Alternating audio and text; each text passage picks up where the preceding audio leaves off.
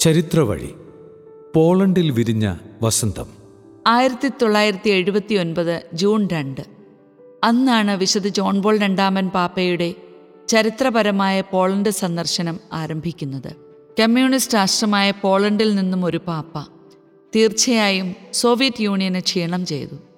അതുകൊണ്ട് തന്നെയാണ് പാപ്പയുടെ സന്ദർശനം തടയാൻ സോവിയറ്റ് ഭരണകൂടം ശ്രമം നടത്തിയത്. എന്നാൽ ആ പരിശ്രമം വിഫലമായി.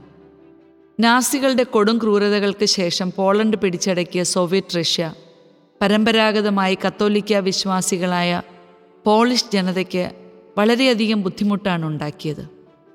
പരസ്യമായി വിശ്വാസ ജീവിതം നയിക്കാനുള്ള അവകാശം എടുത്തു മാറ്റുക മാത്രമല്ല ക്രൈസ്തവരെ ഭീകരമായ രീതിയിൽ പീഡിപ്പിക്കുക പതിവായിരുന്നു.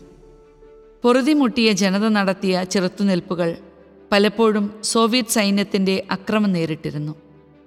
വിശ്വാസം വിടാതെ നിൽക്കുന്ന പോളണ്ടിലെ ക്രൈസ്തവർ കമ്മ്യൂണിസ്റ്റ് ഭരണാധികാരികൾക്ക് നാണക്കേടിന് കാരണമായിരുന്നു എന്നത് തന്നെയാണ് ഭീകരമായ പീഡകൾക്ക് കാരണമായത്. ആയിരത്തി തൊള്ളായിരത്തി എഴുപത്തിയൊൻപത് ജൂൺ രണ്ടിന് വാഴ്സോവിൽ വന്നിറങ്ങിയ പാപ്പയെ ജനക്കൂട്ടം ആവേശപൂർവം വരവേറ്റു. ഭയന്ന് വിവശരായ ഒരു ജനതയ്ക്ക് ക്രിസ്തുവിന്റെ പ്രത്യാശയുമായി വന്നിറങ്ങിയ പത്രോസിന്റെ പിൻഗാമി അവിടെ ഉണ്ടാക്കിയ ചലനം ചെറുതല്ല. പാപ്പയുടെ ഓരോ വാക്കുകളും ജനം ശ്രദ്ധയോടെ ശ്രവിച്ചു. ആഗ്രഹത്തോടെ സ്വീകരിച്ചു. അദ്ദേഹത്തിന്റെ വാക്കുകൾ അവസാനിച്ച അവസരത്തിൽ പോളണ്ടിലെ ജനതയുടെ സ്വരം അന്തരീക്ഷത്തിൽ അലയടിച്ചു.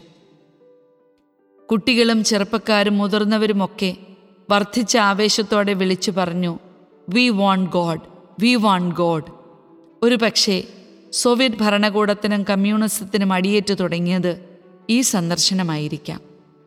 ഏകദേശം പത്തു വർഷങ്ങൾക്ക് ശേഷം പോളണ്ട് സ്വതന്ത്രമായി.